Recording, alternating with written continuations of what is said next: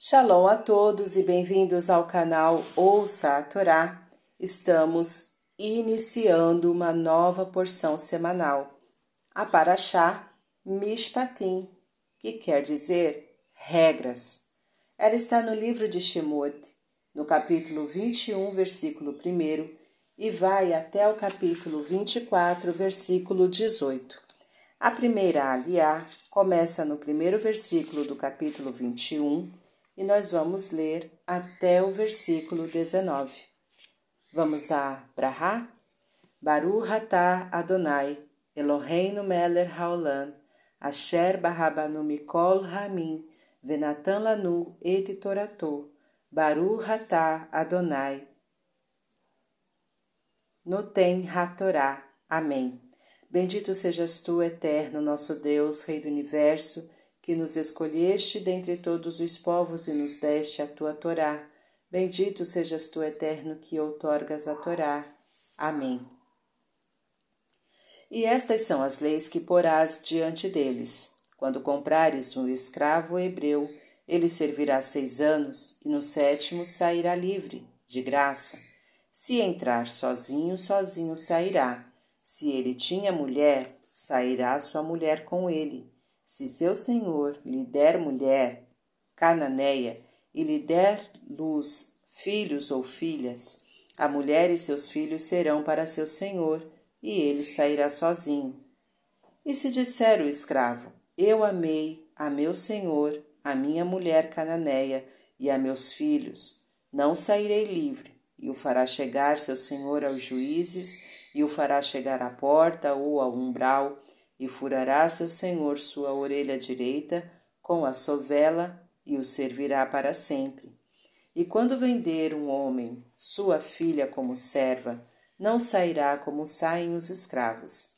Se formar aos olhos de seu senhor, para consagrá-la para si ou remi-la a outro homem, não a poderá vender, nem o pai, após ter se servido dela e não havê-la desposado e se para seu filho a consagrar, tratá-la-á como se tratam as filhas.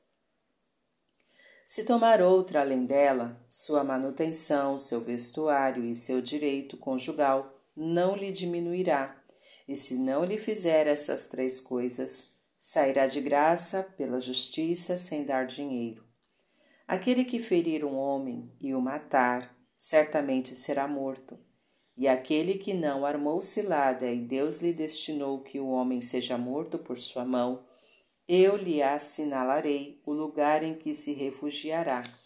E se vier premeditadamente um homem contra seu próximo para matá-lo com astúcia, do meu altar o tirarás para que morra. E aquele que ferir a seu pai ou a sua mãe será certamente morto.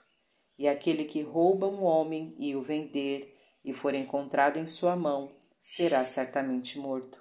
E aquele que maldisser a seu pai ou a sua mãe, será certamente morto.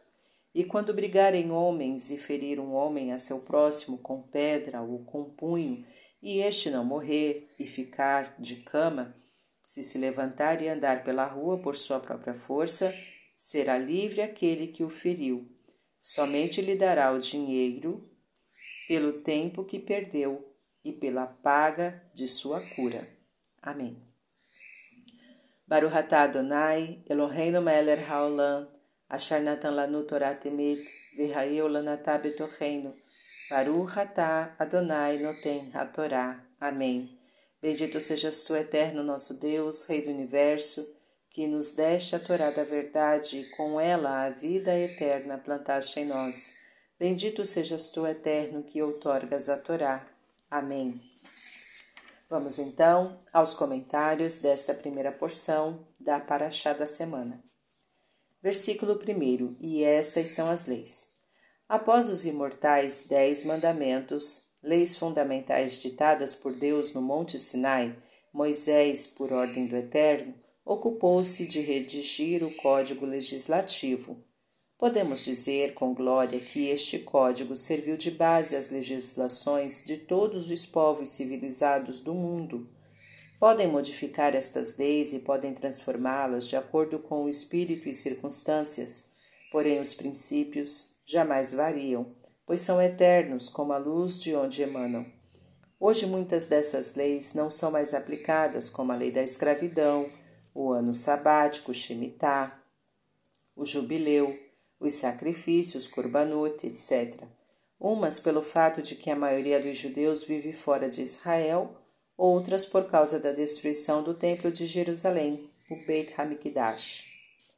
Que porás diante deles? Que porás? Explicarás, esclarecerás minuciosa e detalhadamente de maneira de, de uma maneira de fácil compreensão para que cada um, de acordo com a sua capacidade intelectual, possa entender e aplicar na sua vida cotidiana estas leis e prescrições, assim como o Decálogos, ditado por Deus durante a revelação no Monte Sinai, também estes estatutos jurídicos, estas leis de direito civil, este maravilhoso compêndio de jurisprudência, esse código legislativo, é de revelação e inspiração divinas, e é segundo este espírito e caráter que Moisés devia apresentá-los e ensiná-los ao povo de Israel, sob este ponto de vista e essa orientação.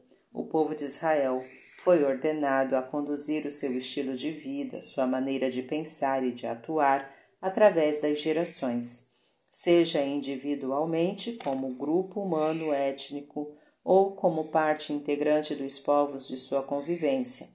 O fato de reconhecermos que também as leis que regem a vida civil e social entre os homens e povos são intimamente ligadas a Deus, e isto por acreditarmos que todo ser humano foi criado à semelhança divina, conforme a afirmação do profeta Malaquias 2:10, Halô Avirhad Leculano, nós todos temos o mesmo Pai.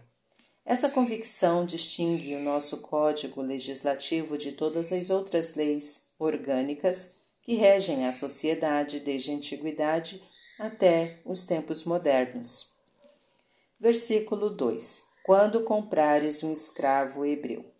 A primeira lei do direito civil judaico é dedicada à proteção dos direitos do homem especialmente aquele que está no mais baixo nível da escala social, o escravo. O principal objetivo é garantir os meios que permitam ao escravo recuperar sua liberdade individual, pois, depois de havê-la perdida, temporariamente. A importância da liberdade deriva, por um lado, do fato de que o homem foi criado à imagem de Deus, e, por outro lado, porque o povo judeu foi libertado da casa da servidão egípcia pelo Criador. Assim, Israel deve imitar seu Criador, concedendo liberdade a quem dela precisa. A escravidão, como instituição, foi caindo em desuso gradualmente entre o povo judeu, devido às legislações restritivas criadas pelos sábios que dificultava sua prática entre os homens. Segundo o Talmud, aquele que comprava um escravo hebreu, na realidade, adquiria um amo para si próprio, pois, de acordo com a legislação vigente, o escravo deveria receber um tratamento similar do seu amo quanto à alimentação e vestuário, além do tratamento humanitário devido a qualquer ser humano. Por fim, a escravidão foi abolida em Israel desde o início da época do Segundo Templo. Escravo hebreu. Nunca houve castas em Israel, portanto, nunca houve escravos naturais no seio do povo judeu. Havia, sim, certas circunstâncias que poderia fazer de um israelita escravo por um período determinado. Primeiro, um ladrão, quando pego, era condenado a pagar o dobro do que roubara. Em Êxodo 22,6 está esta informação. Se ele não tinha como pagar, era vendido pela corte e, com o valor apurado de sua venda, o bem roubado era restituído e a reparação devida paga, conforme capítulo 22, versículo 2. E segundo, um homem e jamais uma mulher, economicamente falido, podia vender-se voluntariamente, ou seja, vender sua força de trabalho para sanar sua crise financeira. no sétimo. De acordo com os comentaristas, este sétimo ano não se refere a Shemitah, o ano sabático, geral do povo e da terra, mas sim ao sétimo ano depois da venda do escravo. Sairá livre. Mesmo que o amo tenha tido despesas com a manutenção deste escravo, ele não precisa restituí-las. Versículo 3: Sairá sua mulher com ele. Neste ponto, a interpretação dos sábios é que quem comprava um escravo tinha a obrigação de sustentar também sua esposa e filhos, e quando o escravo era libertado, o amo se libertava desta responsabilidade. Versículo 6: Furará seu senhor sua orelha. O Talmud, a Torá verbal transmitida a Moisés no Monte Sinai, dá a explicação. Esta orelha que ouviu no Monte Sinai, não roubarás. Assim mesmo foi e roubou, que seja marcada. No caso da pessoa que se vendeu voluntariamente, a mensagem é: Esta orelha que ouviu no Monte Sinai, porque os filhos de Israel são meus servos, assim mesmo foi e adquiri um senhor para si, que seja marcada. Versículo 7: E quando vender um homem sua filha? Embora um pai tivesse a prerrogativa de vender sua filha em púbere, deve-se entender esta situação como um caso extremo de pobreza material do pai. Em última análise, este expediente era uma forma de garantir seu casamento, caso ela concordasse com seu amo ou com o filho dele. A moça tinha três maneiras de sair livre: primeiro, depois de seis anos, segundo, por ocasião do jubileu, e terceiro, ao atingir a puberdade. Além destas formas processuais, ela tinha outras três. Quarto, ser desposada pelo amo. Quinto, ser desposada pelo filho do amo. E sexto, ser resgatada, recomprada por seu pai, seus parentes ou pelo próprio amo. O resgate consistia em deduzir o período de trabalho já transcorrido, do qual, do total que o amo pagará por ela e devolver a diferença. Versículo 12: Aquele que ferir um homem. O exegeta IBN Ezra comenta a proximidade destes dois assuntos como uma lição. Mesmo aquele que matasse um escravo, e não só um homem livre, era passível de pena de morte. Certamente será morto.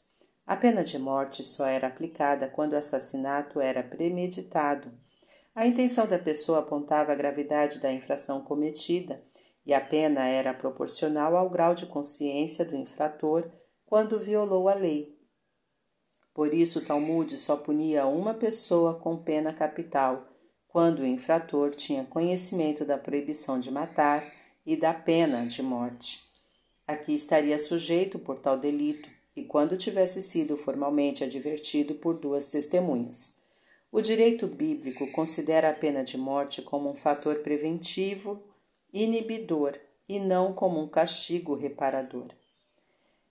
Versículo 13: E aquele que não armou cilada. O Talmud, Avot 2,7, cita uma passagem que ilustra muito bem esse versículo. Certa vez o sábio Hilel viu um crânio humano flutuando nas águas de um lago e disse-lhe: Por que afogaste outros, foste afogado, e por fim os que te afogaram serão afogados. Este novo assassino que está solto também será devidamente punido pela providência divina com um castigo semelhante. Rashi comenta que tanto o homem morto acidentalmente como aquele que o vitimou são, na verdade, pessoas que escaparam das minúcias da justiça. É por esta razão que Deus os juntou no mesmo lugar para que aconteça o que a justiça humana não conseguiu realizar. O lugar em que se refugiará. Conforme Números 35, 9 até o 34 e Deuteronômio 4, 41 a 43 e depois 19, de 1 a 10. Versículo 16: E aquele que rouba um homem. Segundo nossos sábios, o, o crime de sequestro já mencionado no Decálogo, não roubarás, é tão grave que foi aqui citado no meio de dois outros gravíssimos crimes: agressão física e moral contra os pais, crimes estes punidos com o mesmo rigor com que é punida a pessoa que blasfema contra Deus. Versículo 18. E quando brigarem homens, depois de sancionar os crimes com morte, a Torá, entre, a Torá entra agora nas sanções por agressão física sem morte do agredido. Nestes casos, o Talmud determina cinco tipos de indenização a que o agressor está sujeito: Nezek, pelo valor dos órgãos danificados, Saar, pela dor infligida, Boshet, pela vergonha imposta pela mutilação física, Ripui, as despesas médico-hospitalares e Shevet, lucro cessante. Versículo 19. De sua cura. É da expressão em hebraico rapô e erapê deste versículo que o Talmud, Babacama 85b, deduz que a Torá concedeu aos médicos autorização para curar os enfermos de todas as doenças, mesmo aquelas enviadas dos céus. Fim dos comentários. Tá gostando do conteúdo do canal? Então curta, comenta, compartilhe.